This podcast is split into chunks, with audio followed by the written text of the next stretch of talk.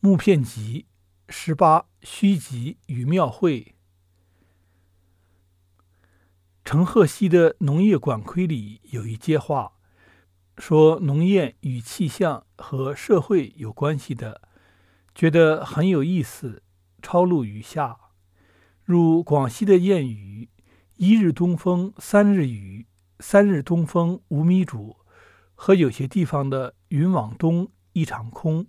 云往西雨沥沥，则不但表现一些气象学上的事实，也还给我们看出一点社会情形来。我们知道，中国东南临海，而西北是大陆高原，所以东风时常携湿气而聚来，再遇到北来冷气，接而成雨，所以每每东风是遇雨的先兆。至于何以三日东风就会连米也没得的呢？因为广西好多地方是三日一墟，而有许多人家是在墟场上买米吃的。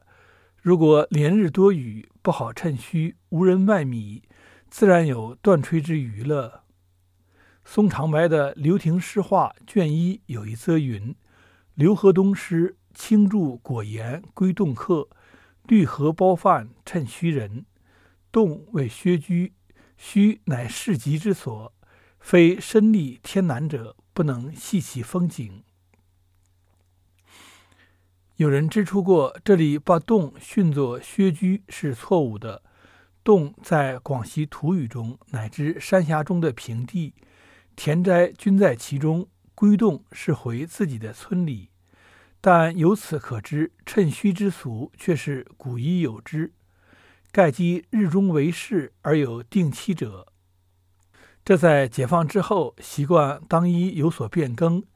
旧日农谚未必实用，俗语所谓“吃甜茶说苦话”，“三日东风无米煮”的话，已成为过去的旧话了。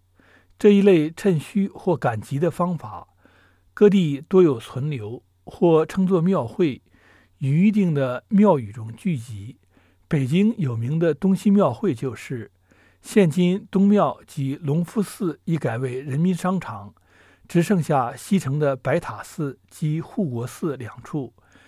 每逢三至六日在白塔寺，七日至二日在护国寺，是日幽人云集，热闹如上海的城隍庙一样。